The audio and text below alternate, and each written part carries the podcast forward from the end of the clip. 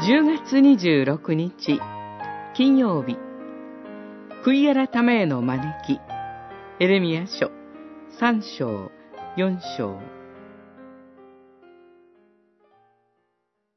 配信の女、イスラエルよ、立ち返れ、と、主は言われる。私はお前に怒りの顔を向けない。私は、慈しみ深く、とこしえに怒り続けるものではないと、主は言われる。ただ、お前の犯した罪を認めよ。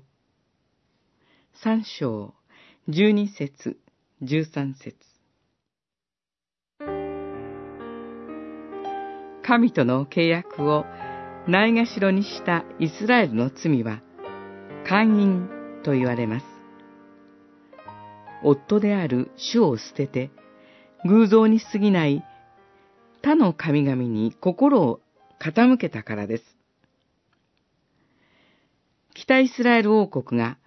アッシリアによって滅ぼされたのは、繰り返し、立ち返れと呼びかけられたにもかかわらず、耳を傾けようとしなかったイスラエルに対して、神がついに離縁状を渡したことを意味しました。それをそばで見ていた南ユダの人々には、罪を悔い改めるチャンスがあったはずです。しかし、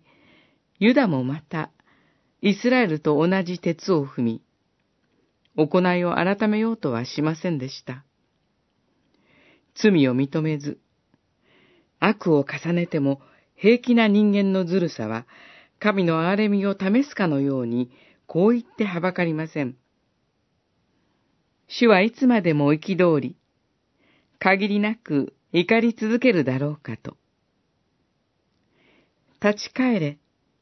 と呼びかけ続ける神は、報われないようですが、我が子であり、